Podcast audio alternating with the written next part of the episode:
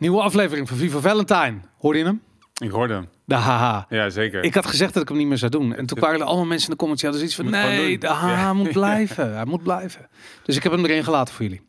Dat is sowieso goed ingeprogrammeerd, dus dat uh, wordt lastig om eruit te halen, denk ik. Ja, nou, het kan.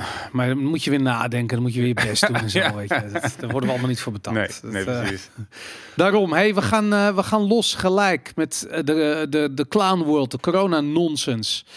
Um, we zijn aangekomen op het punt in de geschiedenis waarop we de gevolgen van de coronamaatregelen, um, um, ja, dat die duidelijk worden. Dat we ja. dat beginnen te zien. Mm-hmm. Um, beginnend met een uh, um, artikel. En dit is ook nieuw. We gaan nu uh, artikelen laten zien die, um, waar we naar refereren. Voor ruim tweehonderdduizend bedrijven in Nederland dreigt faillissement. Um, er wordt dan nog even bijgenoemd. De combinatie van coronacrisis en energiecrisis wordt te veel.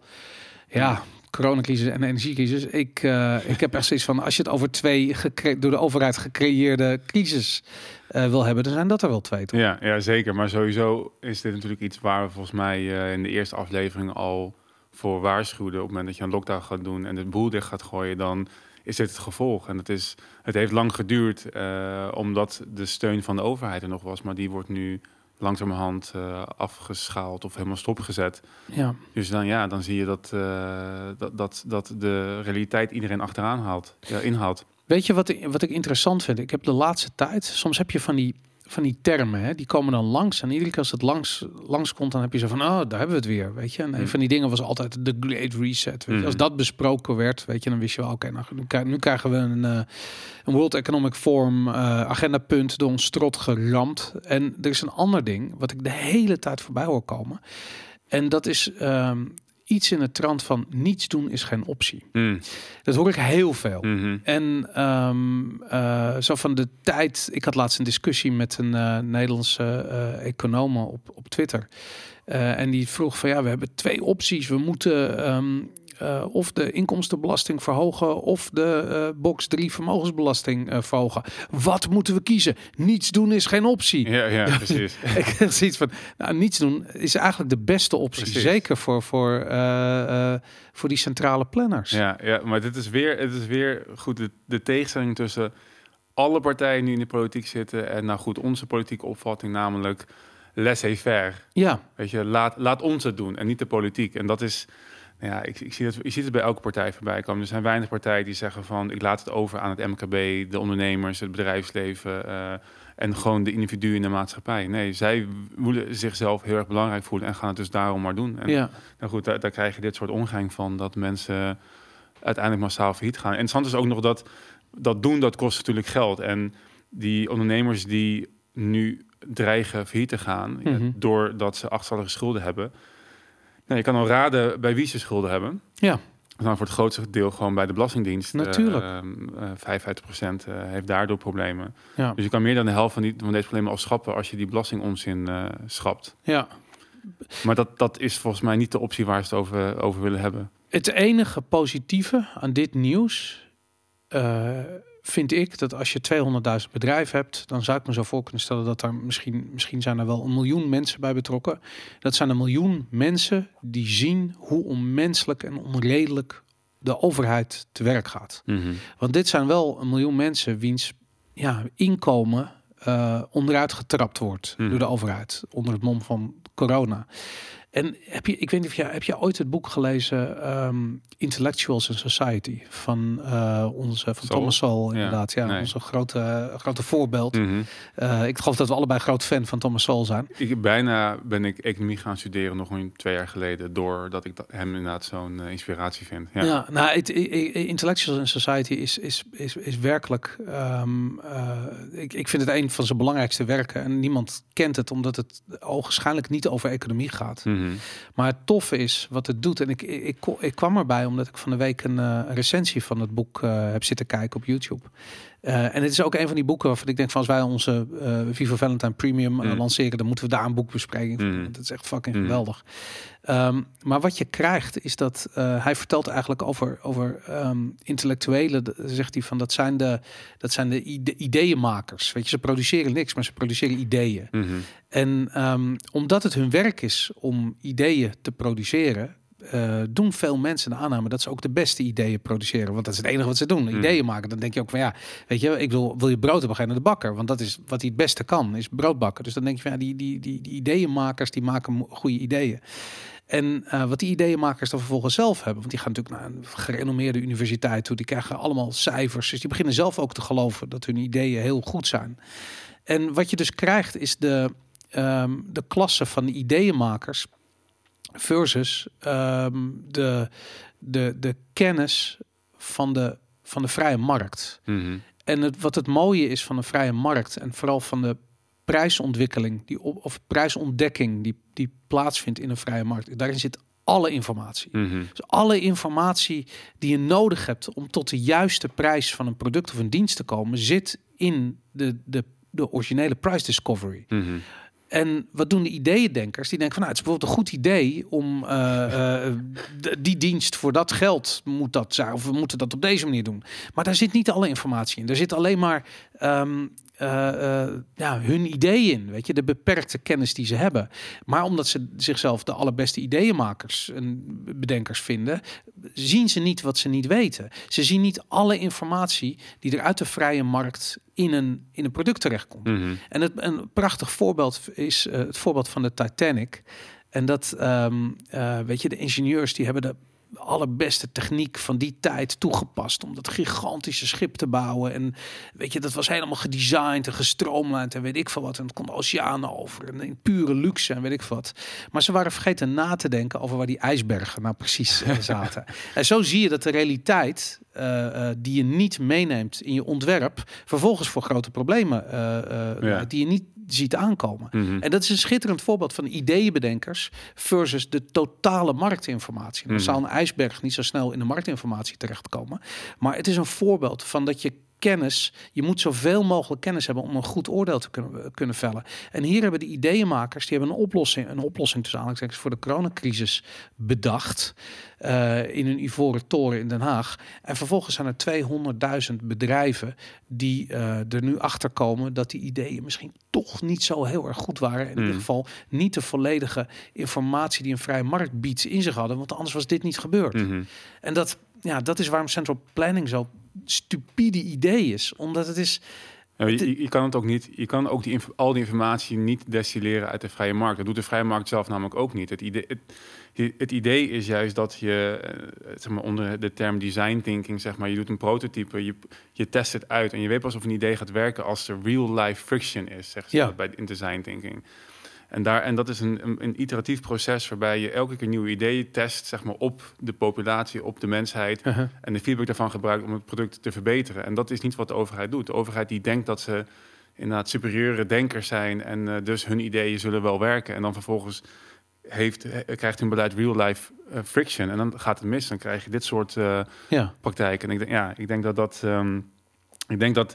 Nou, ik noem de price discovery in de vrije markt. Maar het is zo complex. En dat is ook de, de aanklacht van de Oostenrijkse school van de economie, van mensen als Mises, die zeggen van ja, modellen werken niet, want ze zijn heel simplistisch. Maar de maatschappij is, is uiterst complex. Precies. En alleen die com- complexiteiten komen, zeg maar, tot uiting in een vrije markt, waarbij je dat gewoon laat gebeuren. En daar leer je van en daar pas je aan. En, want het is niet dat de vrije markt nu uh, wel die superieure denkers heeft. Nee, het zijn gewoon heel veel mensen die heel veel dingen proberen. Ja. Waarvan negentig procent zeg maar faalt. Ja. Maar de tien procent die overblijft, die verandert de wereld. En dat uh, en op een manier zonder dwang en onder, onder uh, uh, hoe zeg je dat?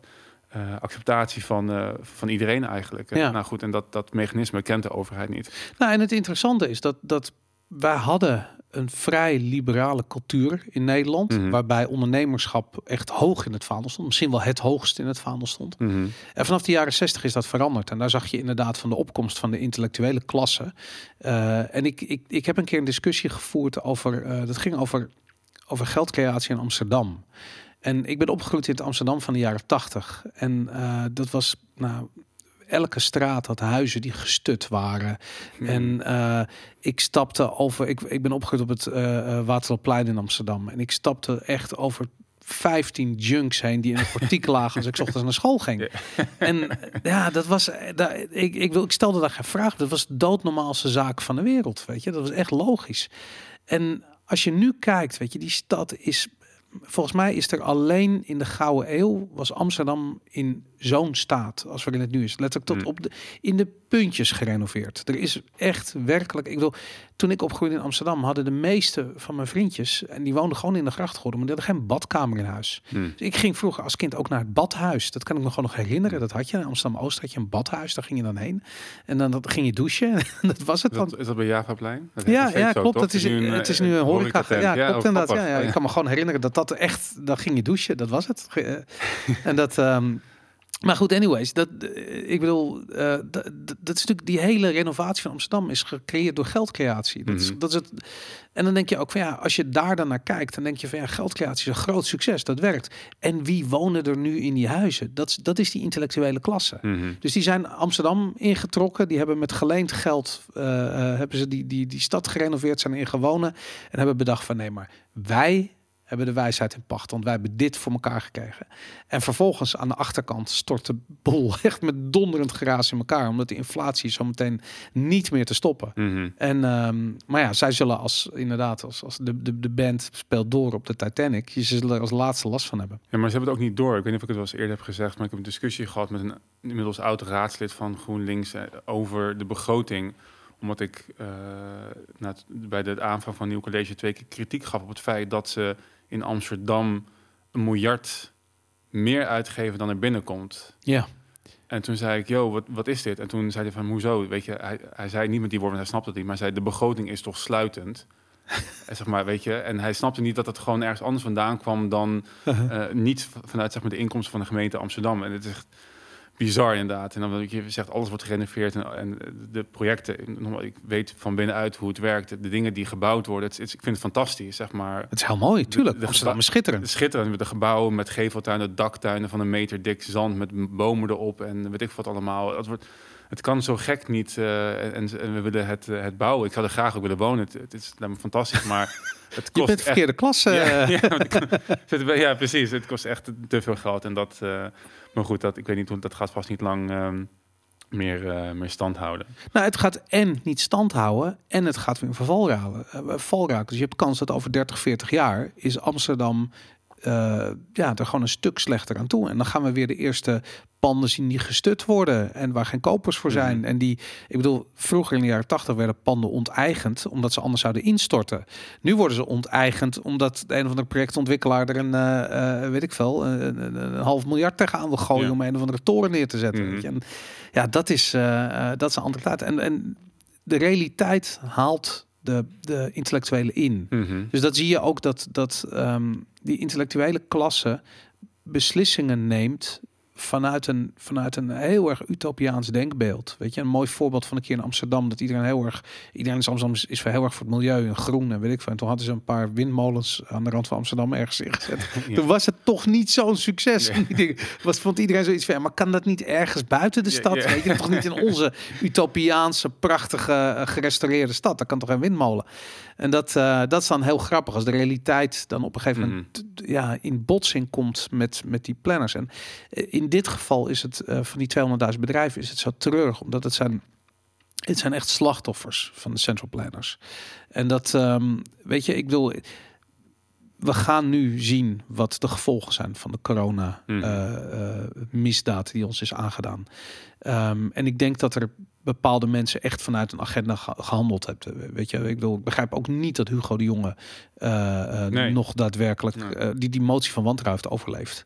Ik bedoel, wat vind je daarvan? Hoe kan dat? Man, die, die man heeft aantoonbaar gelogen. We hebben te maken met corruptie hier. Hij heeft informatie achtergehouden voor de Kamer en hij overleeft een motie van wantrouwen. Ja, maar Boris, je moet hem, je moet hem wel een beetje op, op een beetje vertrouwen. Het een beetje op zijn. Hij was wel aangedaan. Op, hij was heel erg aangedaan inderdaad. Hij vond het jammer dat de Kamer hem niet gewoon op zijn woord. Uh, ja, er is te veel wantrouwen, zei hij. Ja, ook. Zoiets ja. Toch? Ja, ja ik, ik weet niet. Ik, ik, vind het, ik vind het één groot theater. En dat is en dat vind ik trouwens ook met het hele uh, woningbouwbeleid. Uh, landen, in ieder geval Amsterdam. Ik vind het zo onmenselijk worden. Ik vind de stad ook onmenselijk. Het mist ziel. Ik was gisteren, ja. ik was gisteren in Leiden en dat, dat, het is zo anders vergeleken met, met, met Amsterdam qua opzet, qua mensen, qua ja. authenticiteit.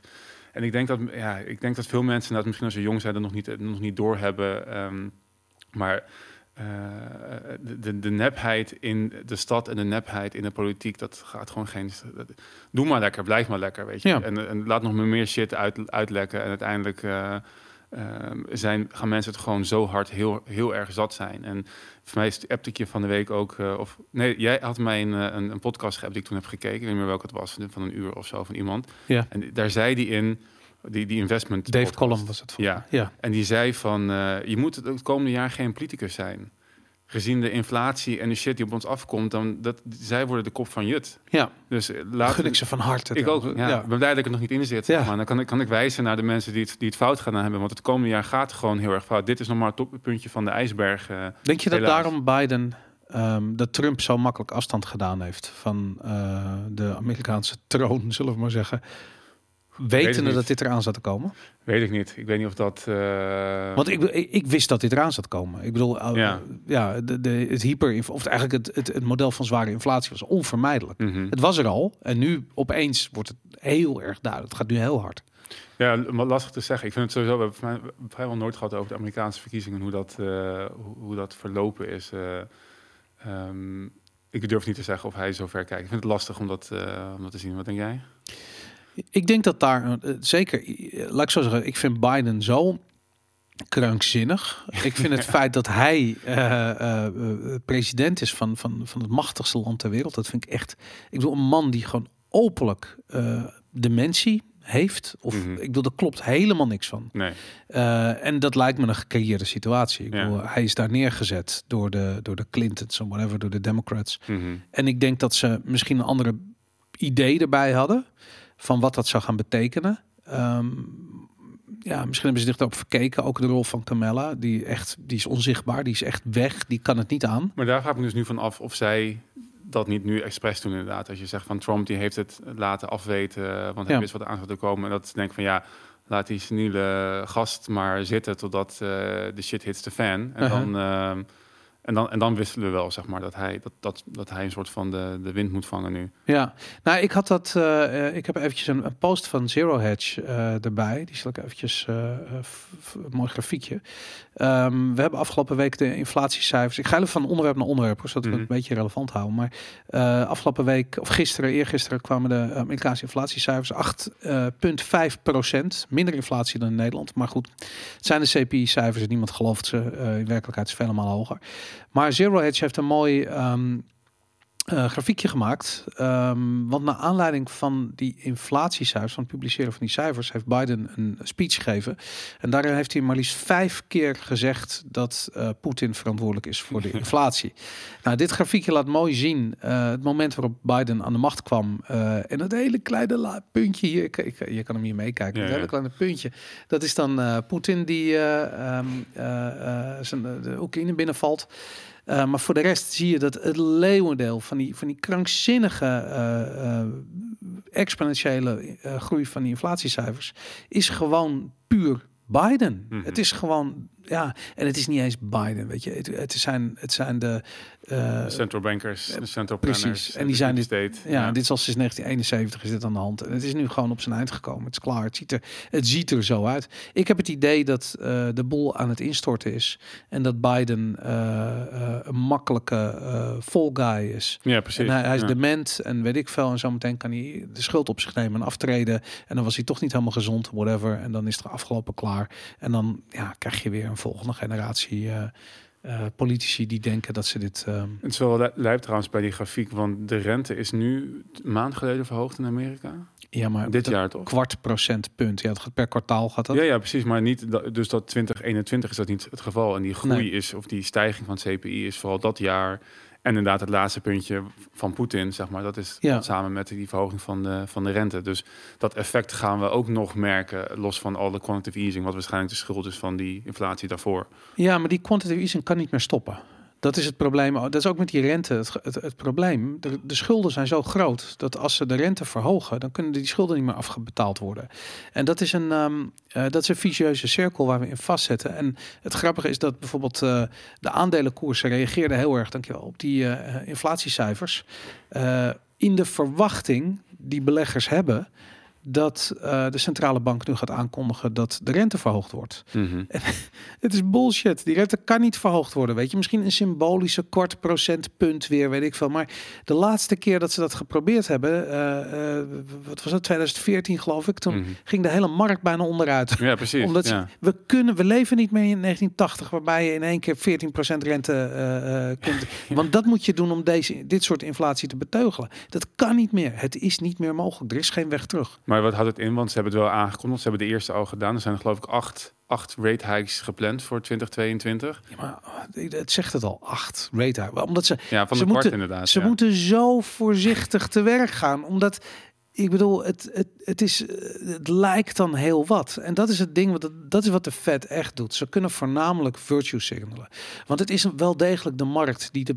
Die, weet je, het zijn de geldmarkten die de uh, uh, prijs bepalen. Daarom zeg je ook bij die repo-crisis uh, die uitbrak. Mm-hmm. Dat was die overnight lending rate. Dus dat betekent van bedrijven die op korte termijn uh, liquiditeit nodig hebben. Die rente schoot omhoog. Dat ging om tien, twaalf procent op een mm-hmm. gegeven moment. En hoe kwam dat? Er is geen geld meer, weet je. Dus het is... Um, uh, en dat is... De, toen is, is de... Uh, hoe heet het weer aangef... Uh, dus dat betekent dat je een gigantische crash zit eraan te komen. Dus heel... Mm-hmm. Ik bedoel, iedereen had zijn geld vast. Dus heel deflatie. Um, uh, uh, uh, krachten treden op. En uh, de Fed moest op dat ogenblik in, ingrijpen. En die heeft toen gewoon uh, de, de, de printers aangezet. En die is gewoon zelf schuldpapier gaan opkopen. Mm-hmm. Omdat, en daarmee hebben ze het inderdaad... De, de, de crash ter plekke hebben ze afgewend. Maar hoe? Met geldcreatie. Mm-hmm. En dat is gewoon... Dat is hoe ze laten zien... dat je een piramidespel niet kunt afbouwen. Ja. Weet je, je kunt alleen maar meer... Er kan alleen maar meer en groter en groter en groter. Mm-hmm. Want anders stort het in elkaar. En ja, vroeg of later stort het in elkaar. Want hoe groot wil je het hebben? Mm-hmm. Ik bedoel, het is al redelijk krankzinnig. En op dit ogenblik, die internationale markten zitten zo met elkaar verweven... dat we in Europa... In Europa is het probleem nog groter. Dus Amerika creëert veel geld. Maar Europa heeft geen wereldreservemunt. Kan zijn... Uh, Uh, kan zijn inflatie niet zo makkelijk exporteren als Amerika doet. Dus mm. daarom hebben wij ook een hogere inflatie dan Amerika. En dat is iets wat... Uh, ja, die euro is gewoon... Dat is aangeschoten wild, weet je. Dat gaat, het, dat gaat gewoon niet overeind blijven. Mm. En waar ze in Amerika die repo-crisis uh, hadden... daar hadden wij grote problemen met, uh, uh, met de schuldencrisis. Dus toen Griekenland uh, dreigde failliet te gaan... ja, dan hadden we een hele fundamentele crisis in Europa... van wat is dit nu eigenlijk? Hoe kan een, hoe kan een land in Europa failliet gaan... als, het, als we eigenlijk geen landen meer hebben, als ze het eigenlijk zo willen zien. Mm-hmm. Nou, d- d- het zijn niet eigenlijk landen. Het gaat wel degelijk failliet. Mensen hebben geen zin in die staatsobligaties. Dus zijn ze meer olie op het vuur gaan gooien. Hebben we nu de, de eurobonds en koopt de E C B gewoon direct uh, uh, al het schuldpapier op. Ja, het is leuk en aardig, maar het eindigt in bittere ellende. En het is gewoon, uh, ze kunnen nog zo hard roepen. Het is corona, het is Poetin. Nee, het is... Uh, uh, Brussel, het is Frankfurt, het is geldcreatie, het is wat de bankiers aan het doen zijn. En ik vind dat heel opvallend, hè, dat je de um, uh, je hoort eigenlijk bitter weinig over de bankiers. Mm. Er wordt heel veel, uh, ja, weet je, iedereen wordt, uh, iedereen krijgt de schuld en politie dit en uh, weet ik veel wat en uh, sociale uh, uh, problemen en klimaatveranderingen, weet ik wat. Maar het werkelijke probleem zijn de bankiers. Mm-hmm. En dat, dat hoor je echt niet. Dat, dat is echt een geluid wat, uh, ja, wat, wat alleen, verstomd alleen wordt. Hier, alleen hier elke week. Uh, nee, hier, ja. nee, maar alle economische podcasts doen dat ook, hoor. Daar ja, wordt het ook ja, zo. Maar goed, wie ja. checkt dat nou weer, weet je? Dat ja. Ja, het wordt echt een perfect storm. Want je zag ook nu dit kwartaal, zei het nog uh, minimaal... dat de huizenprijzen uh, lijken te gaan dalen. Ik weet niet of dat, of dat vol gaat uh, zetten, maar... Dat is een logisch gevolg een van, logisch de, gevolg, van ja. inflatie. Ja, mm. te, laat ik zo zeggen, de, um, uh, als die rentes omhoog gaan... Uh, kijk, je... Je krijgt gewoon, je krijgt een soort strijd, weet je. Dus als jij geld hebt en je ziet van, hé, hey, we hebben twintig procent inflatie per jaar, mm. dan heb je zoiets van, nou, oké, okay, dan ga je dat geld wel uitlenen, maar voor meer dan die twintig procent inflatie, want anders, ja, kun je beter gelijk uitgeven, weet je. Dat is mm. krankzinnig. Dus um, uh, dat betekent dat uiteindelijk die, rent, die hypotheekrentes gaan wel degelijk omhoog. Weet je, ik bedoel, mm. wat, wat, ja, weet je, wat E C B, E C B hanteert naar de banken toe is wat anders. Maar uh, als consument ga je te maken krijgen met hogere rentepercentages. En dat betekent gewoon dat mensen minder kunnen lenen. Dat betekent dat de huisprijzen uh, onder druk komen te staan. Mm-hmm. Dat gaat gewoon geheid gebeuren. Dat is on- onvermijdelijk. En misschien krijgen we ook wel echt een, een, een crash in die huizenmarkt. Dat is ook niet in de... Nee, daar, daar moet ja. je rekening mee houden mm-hmm. als je nu als ondernemer actief bent in die sector. En dat, um, want als je nu al tweehonderdduizend uh, faillissementen hebt, uh, of bijna faillissementen hebt, naar aanleiding van uh, anderhalf jaar uh, selectief open kunnen zijn met je bedrijf, mm-hmm. nou moet je eens even gaan kijken wat er zo meteen gebeurt als je je winst toevallig in een huis hebt gestoken, mm-hmm. of dat je daarin geïnvesteerd hebt op een of andere manier. Dan, uh, ja, dan ga je, dat gaat nog veel erger worden. En de vraag is, het klaar? Want uh, um, we zijn nu af van de, de lockdowns, maar de vijfde verlenging is, uh, het is zo grappig. Er wordt nu gedebatteerd over de vijfde verlenging van de coronawet. Maar ja. die is al ingegaan per één maart. En de zesde verlenging komt, zijn ze ook al, die is aangekondigd uh, een paar dagen geleden. Ja. Uh, en in Shanghai is natuurlijk nog steeds uh, alles op slot. En uh, schreeuwen mensen uit de ramen dat ze geen eten krijgen. Omdat ze, uh, het is uh, hard. Heb je dat met die dieren gezien? Nee. Nou, wat ze maken, die huisdieren af van die mensen. Dus wat er gebeurt. Mm. Uh, ik heb echt meest gruwelijke beelden. Maar er was een... Mensen werden weggevoerd. Echt... tegenstribbelend, alles in busjes gegooid. Kinderen worden gescheiden van hun ouders. Um, uh, en dan kwam er zo een of andere, zo'n corgi, zo'n, zo'n klein hondje met die korte pootjes en met die gelieve flapporen. Die kwam er achteraan en die achter zijn baasje aan. En die wordt ter plekke doodgeslagen door, uh, mm. uh, door een agent. Of aan een agent, ik weet niet eens of het politie is, ik weet het niet. Maar het is fucking verschrikkelijk, man. Wat mm. een nare shit. En ik, ik heb gewoon ook zoiets van, ja, het is nog niet klaar, weet je. Het is hier ook nog niet klaar. Mm-hmm. En ik vind het... Wat ik zo raar vind, is dat het niet massaal wordt afgestraft. Weet je, precies dat je ziet met de jongen. Die jongen wordt niet, uh, die overleeft zijn motie van wantrouwen. En hoe? Doordat de oppositie um, een hand boven het hoofd houdt. Weet je, we hebben dat gezien met die Eertmans van J A eenentwintig. Ik bedoel, als je het over controlled opposition hebt, weet je, ik bedoel, J A eenentwintig die eerst Forum als grootste partij uh, onderuit, uh, of eigenlijk uit elkaar trekt, weet je, mm. dat split op. Ze worden op magische wijze krijgen ze tien zetels in de peilingen. Ik mm. weet niet waarom. Wie stemt er in godsnaam op J A eenentwintig? Um, en dan nu dit weer, weet je. En volgens mij was uh, Annabel Nanninga die uh, die op zich goed werk doet, uh, uh, die, die heeft tegen, of die heeft tenminste voor de motie van wantrouwen gestemd. En Eertmans tegen, zoiets. Ik, ik weet het niet precies hoe het... In ieder geval, die partij was ook een beetje verdeeld daarover. Ik zag het half voorbij komen op Twitter. Hmm, ja, en, ja, en dan was het in de Eerste Kamer, dus die heeft niet kunnen stemmen. Nee, nee, nee, het was niet... Dat was het Eertmans. Zit hij in de Eerste Kamer? Eertmans zit in de Tweede Kamer. Ja, daarom. Nee, het was in de Tweede Kamer. We hebben gestemd natuurlijk voor ja, de, voor de ja. motie van wantrouwen. Ja. Ja, en ik, maar goed, er was binnen de fractie van J A eenentwintig was verdeeldheid over. Mm. Want hoe kan, hoe kan je verdeeld zijn? Hugo de Jonge. Ik bedoel, ja. als je de kans krijgt, weg met die gast. Weet je, Jesus ja. Christ en Rutte erbij. Maar blijkbaar toch niet. Weet je, dat uh, ja, echt opvallend. Maar dat is met die partijen. Goed, en daar, ik, ik wil niet veel uh, dat soort, misschien ook wel, die partijen aanvallen, afvallen, omdat het misschien marginaal beter is dan de V V D, maar het blijft, het blijft vanuit dezelfde manier geredeneerd. Namelijk, wij moeten iets doen. Ja. Als het niet, als wij niks doen, dan gaat het fout. En dat is precies de gedachte waardoor we hier gekomen zijn. En nou goed, dus, en J A eenentwintig is niet anders dan... Uh, bep- maar niets doen is geen optie. Nee, blijkbaar. Nee. Dat is wat ze denken inderdaad. Ja. Dat, uh, ja, bizar, gewoon bizar. Um, eens even kijken, wat hebben we dan? Um... Belastingdienst. Ja, de boete van de Belastingdienst. Dat is wel mooi. Ik vind het echt... Ik had opgeschreven piek atheïsme, waar we vorige week over hadden. Dus het, het atheïsme, het geloof in de staat, het geloof in de overheid, geloof dat inderdaad niks doen geen optie is, ja. heet atheïsme. En dit is echt piek, want de ene, het ene deel van de overheid geeft de andere deel van de overheid een boete. Ja. De Belastingdienst krijgt een boete ja. voor... Uh, Uh, ja, van, van de autoriteit persoonsgegevens, voor hoe zij om zijn gegaan met de, met de persoonsgegevens in de toeslagenaffaire. En moeten dus drie komma zeven miljoen euro dokken. drie komma zeven miljoen euro. Wat is dat voor een... Ja.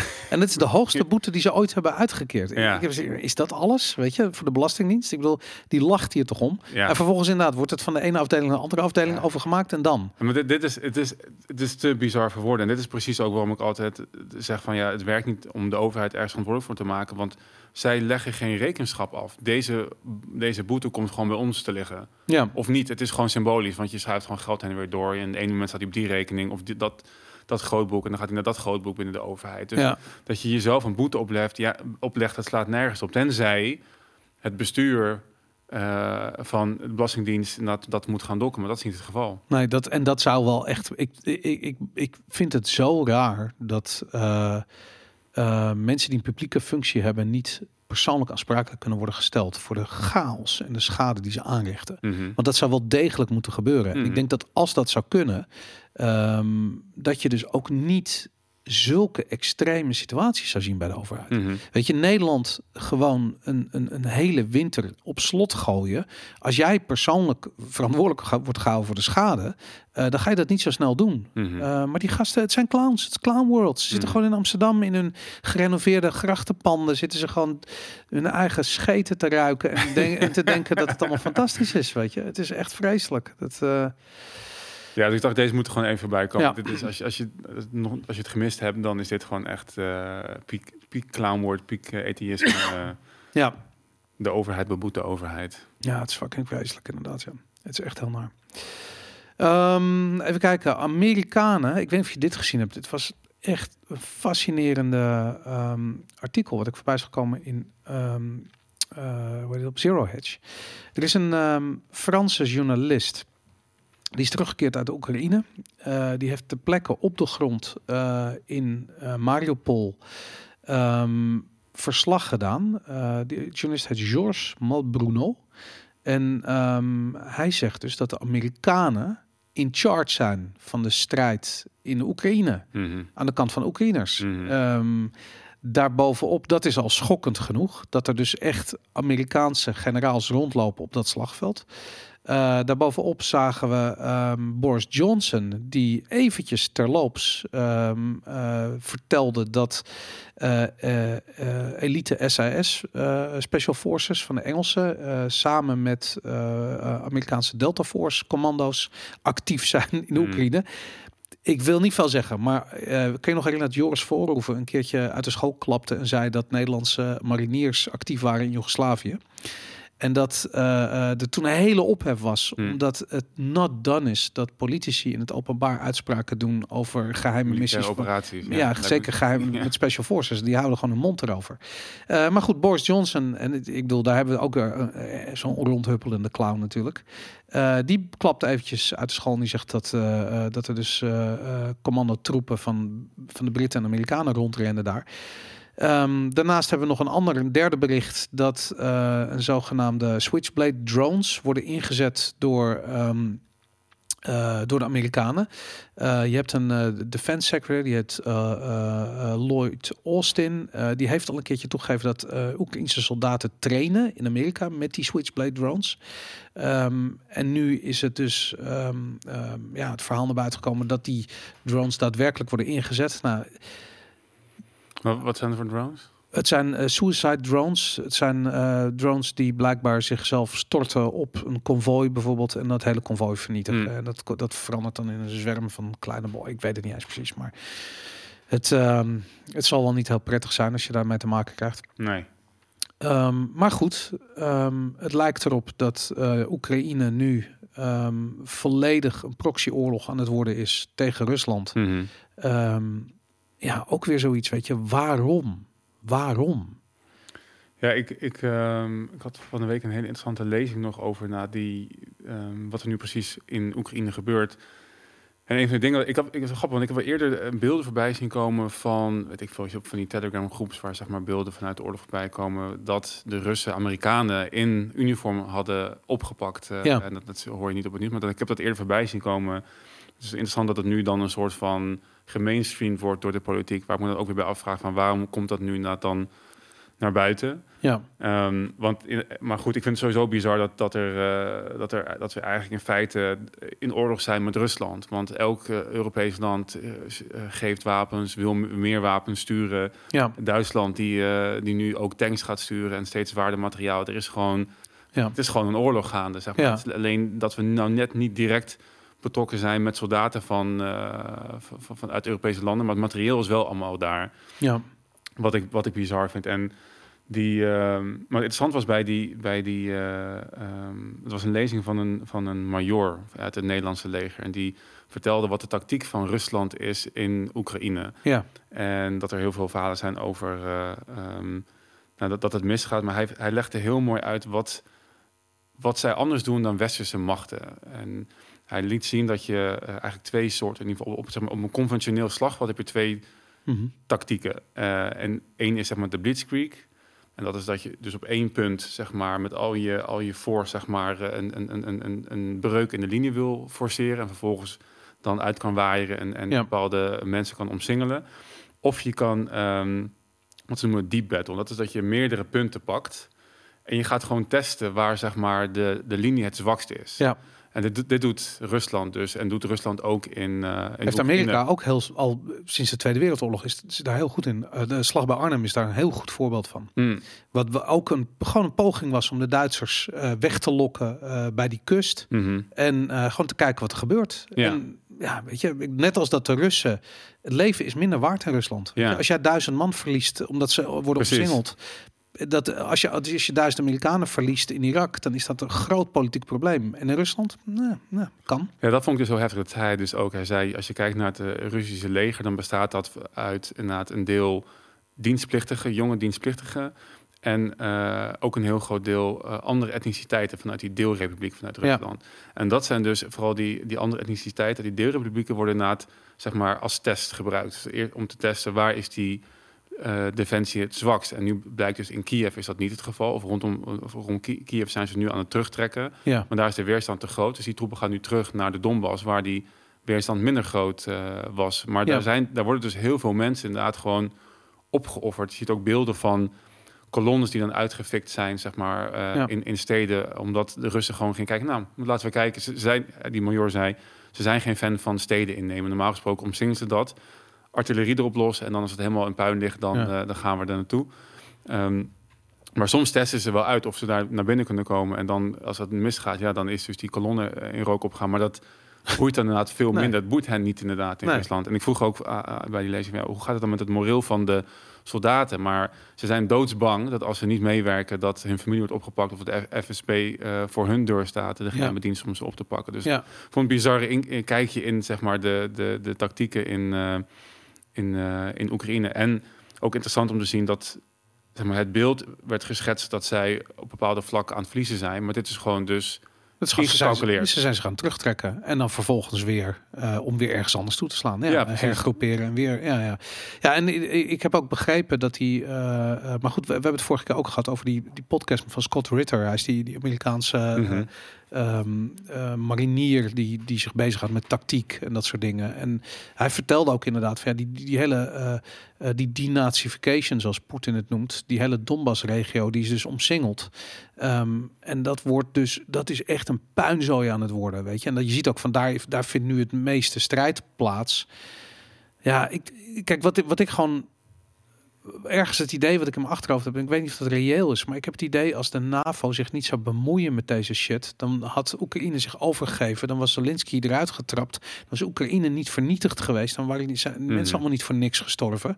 Um, en nu, het wordt alleen maar erger en erger en erger, weet je. En ik, ik vraag me af wat, ik bedoel, ik weet het antwoord wel, maar wat de, de NAVO hierbij te winnen heeft, wat het Westen hierbij te winnen heeft, heeft niks met Oekraïne te maken. Het heeft met Rusland te maken. Het heeft te maken met Rusland. Uh, de, uh, ja, in feite uh, zestig procent van de uh, energietoevoer aan Europa uh, uh, levert. Weet je, dat ze afhankelijk zijn van alle belangrijke grondstoffen in Europa, maar ook in Amerika. Dat land is zo gigantisch groot. En zij hebben gewoon nu gezegd van wij gaan niet meer met die olie uh, uh, of met die petrodollar standaard mee.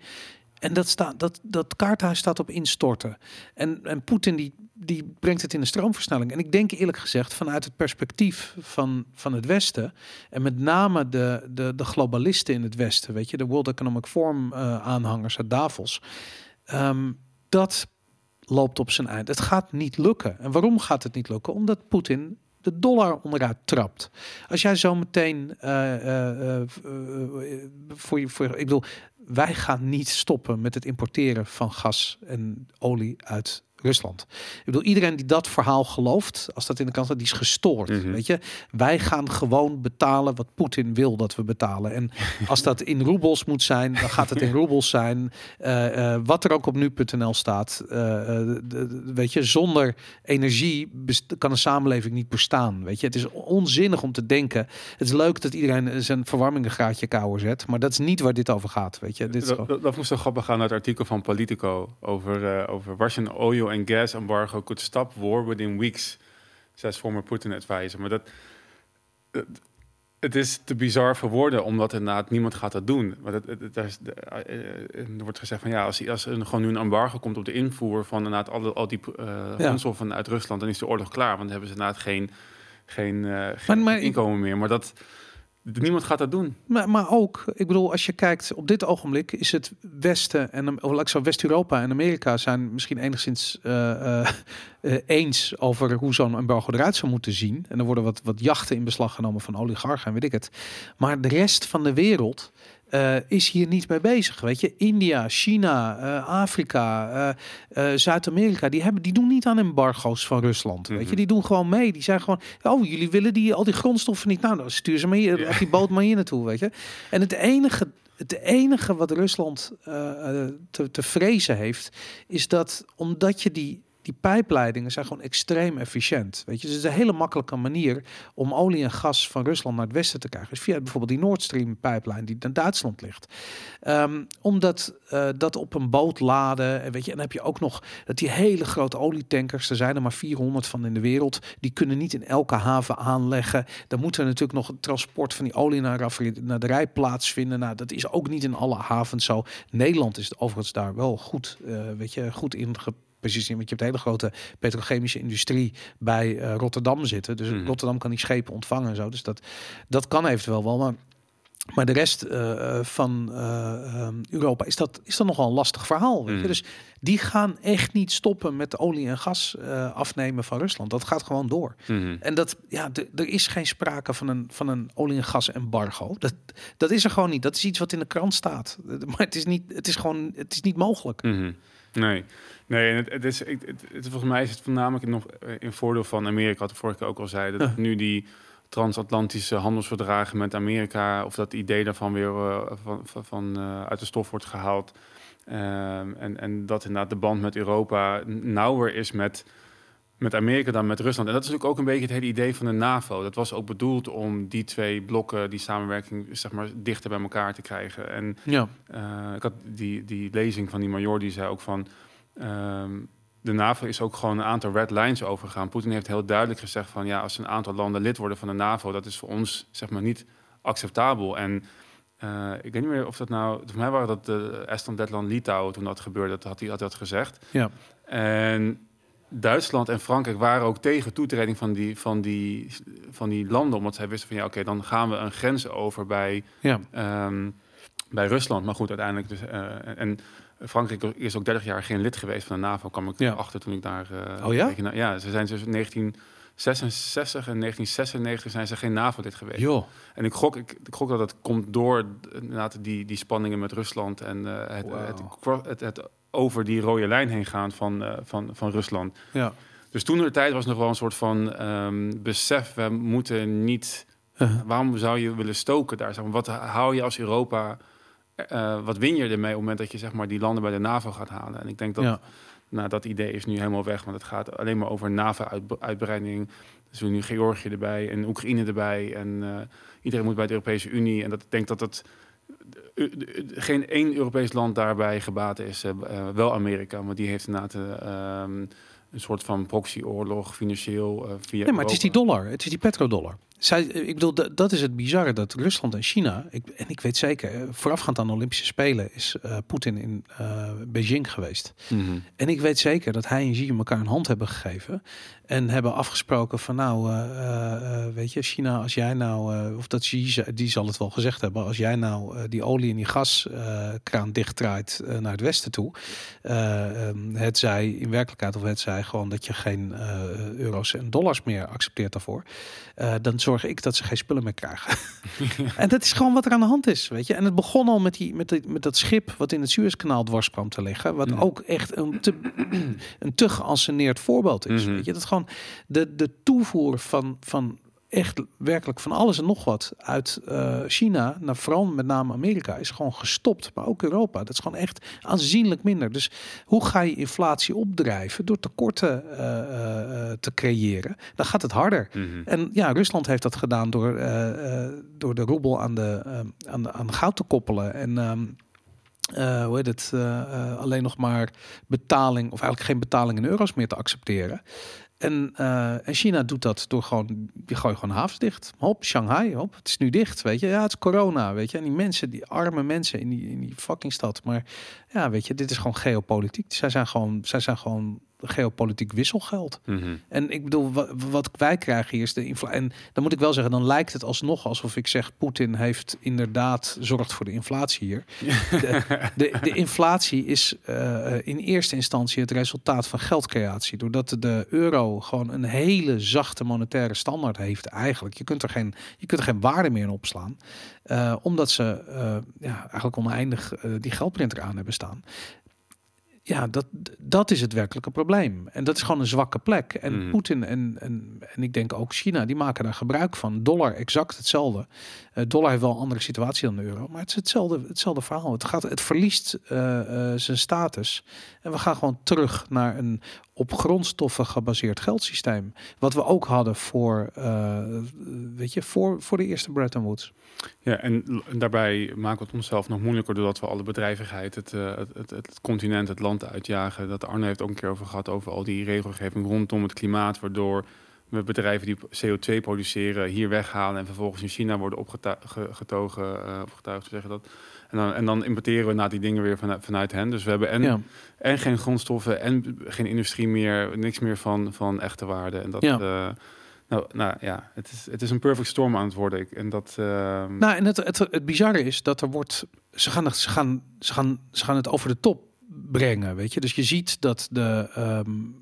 De, de intellectuals, de politici en de bankiers samen natuurlijk, dat die het verhaal wordt steeds krankzinniger, weet je. De doelstellingen worden uh, steeds verder opgeschroefd, weet je. Frans Timmermans die heeft gewoon zoiets van, ja, wat was het, duizend miljard moeten we uitgeven aan uh, uh, oh ja. de klimaatverandering ja. mm. terug te brengen, weet je. Het is, het is, het is zo buiten de werkelijkheid, zo buiten de realiteit, dat die twee dingen gaan een keer met elkaar in botsing komen, weet je. Mm. En hoe dat eruit, dat kan wel eens heel naar worden. Dat kan echt heel naar worden. En dan krijg je dus inderdaad van een...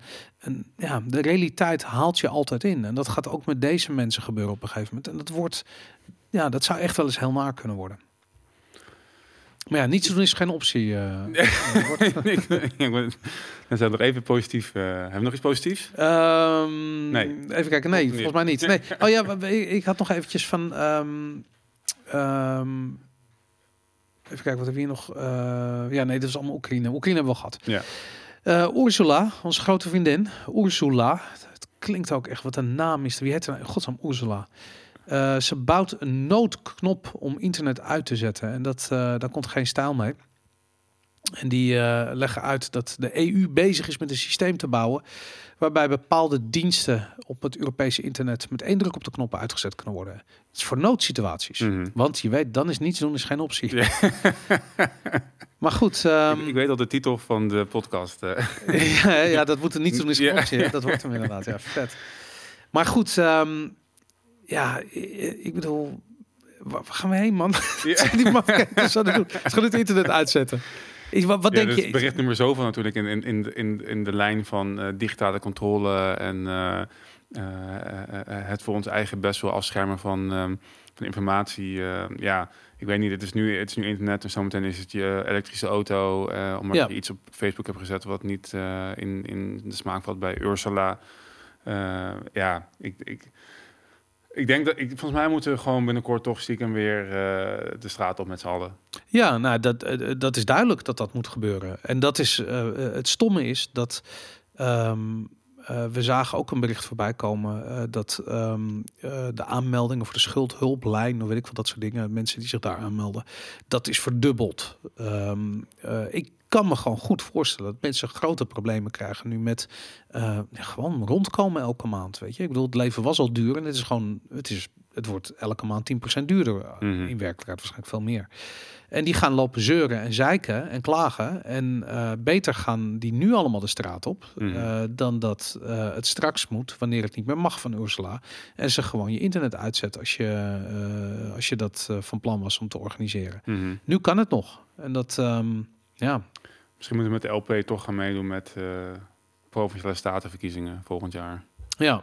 Nu toch niet, nou, er, worden, er worden wel voorbereidingen getroffen om daar mee te doen. Maar als dat, de provinciale staten kiezen natuurlijk de Eerste Kamer. Dus dan zou je in principe, als je, als je genoeg zetels houdt... Uh, alle rare wetgeving uh, die vanuit de E U komt en bes, hier bestendig moet worden... nog kunnen, nog kunnen tegenhouden. Dus misschien straat op en uh, Eerste Kamer in. Ja, ja inderdaad. Ik, uh, ik moet je eerlijk zeggen, ik, ik, ik, ik heb... voornamelijk de volgende Tweede Kamerverkiezing op een netvlies. Mm-hmm. Um, ik ben wat dat betreft ook heel erg geïnteresseerd wat er nu in Frankrijk gebeurt. We hebben Macron mm-hmm. uh, natuurlijk, uh, uh, die is door naar de tweede ronde uh, met uh, Le Pen. Uh, die wordt er overigens stevast als extreem rechts betiteld. Ja. En ik heb zoiets van, ja, vanuit een extreem links oogpunt is... elk rechts is misschien wel extreem rechts. Ik weet het niet. Ik ben ook niet zo heel erg op de hoogte van. Ik vind daar niet zo'n hele sterke politicus verder. Nee. Um, maar goed. En, en de grap is dus is heel erg aan het matigen. Omdat ze inderdaad de vorige keer uh, verloor in de tweede ronde. Uh-huh. Uh, zesenzestig uh, tegen vierendertig procent geloof ik was, ja. de, was de uitslag. En nu um, is geloof ik, was het zevenentwintig rondom tegen vierentwintig in de eerste ronde. Maar goed, de, de derde was een extreem linkse ja. kandidaat. Dus ik vraag me ook af hoe dat, uh, hoe dat zich gaat ontwikkelen. Maar ze heeft al gezegd dat ze zo matig op haar standpunt zit. Wel erg met inflatie, dat is zeg maar wel, dat alles duur wordt. Dat is wel een standpunt van haar. En dat lijkt me een gevoelig standpunt in Frankrijk, ja, helemaal. Klopt, dus daardoor is ze ook inderdaad, heeft ze het nu veel beter gedaan uh, vier, dan uh, was vier of vijf jaar geleden. Om de vijf ja. jaar is geloof ik in Frankrijk. Um, ja, omdat inderdaad, zij gaat inderdaad de straat op en dorpspleinen op om dat te verkondigen. En iedereen voelt dat dat zo is. Dus mm-hmm. uh, en Macron is redelijk onzichtbaar en bezig met uh, weet ik veel, grachtengordel, politiek en dat soort shit.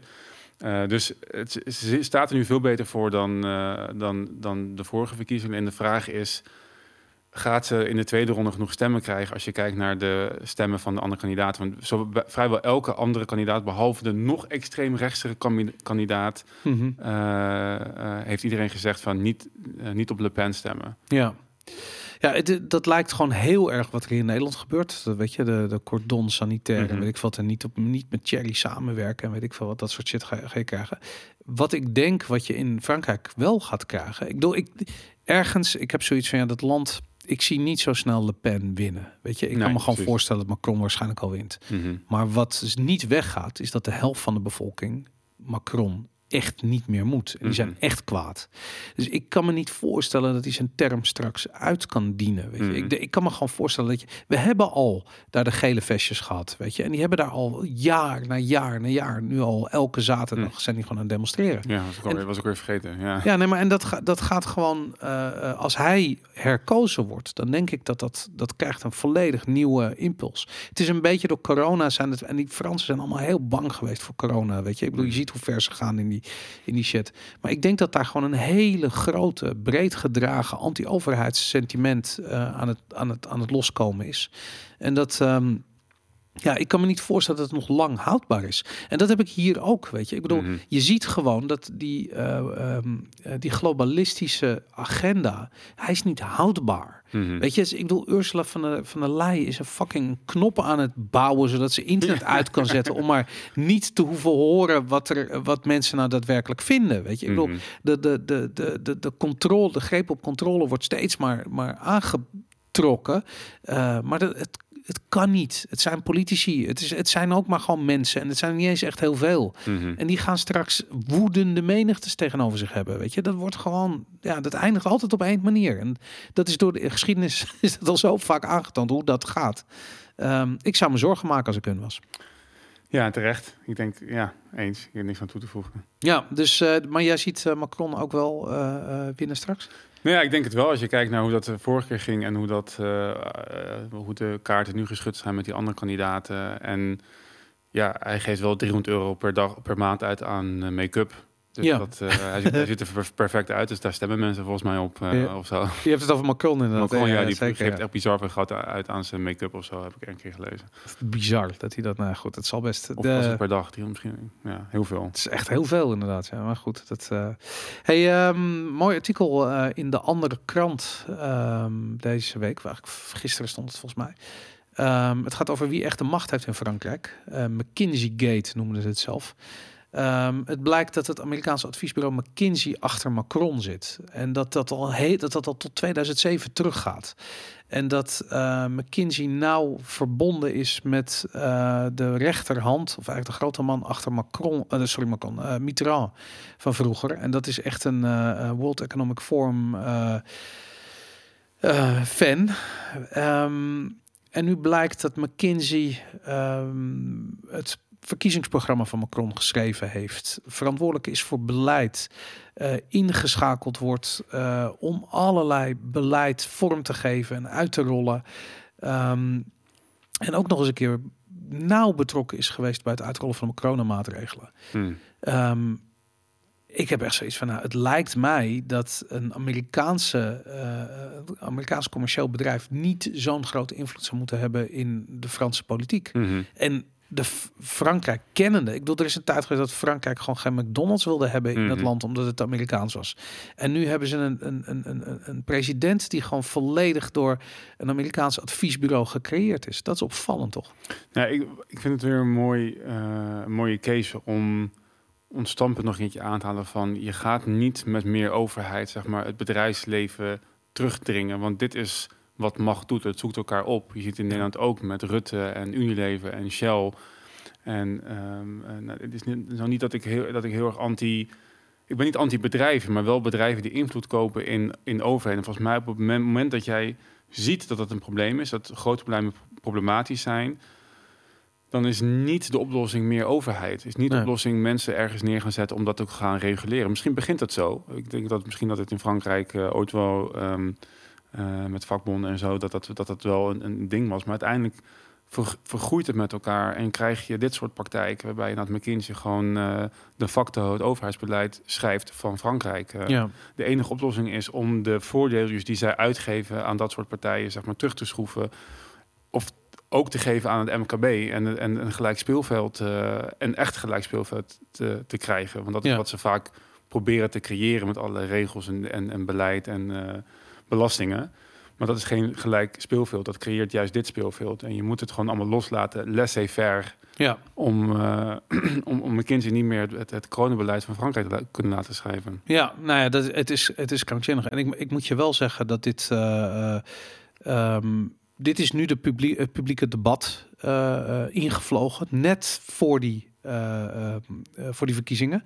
Uh, timing is wat dat betreft goed. Um, ik hoop dat het ervoor zorg draagt dat de Fransen wakker worden... en gaan zien hoe de globalistische agenda hun uh, land eigenlijk aan het veranderen is. En dat... lijkt me gewoon niet iets wat echt goed resoneert in Frankrijk. Dit mm. lijkt me in ons... Maar goed, aan de andere kant, Le Pen is zo gestigmatiseerd... dat, ja, dat, is, een, dat is lastig. Ik kan me voorstellen dat die Fransen echt nu in, in, in, in strijd verwikkeld zijn. Ik kan me voorstellen dat ze het misschien toch wel... of niet gaan stemmen, of op Macron stemmen... en vervolgens uh, in opstand komen tegen Macron. Want dat is gewoon een... Uh, uh, ik denk dat zijn positie niet echt houdbaar is. Net zoals de positie van Rutte eigenlijk niet houdbaar is. Hij is misschien wel de grootste partij in Nederland...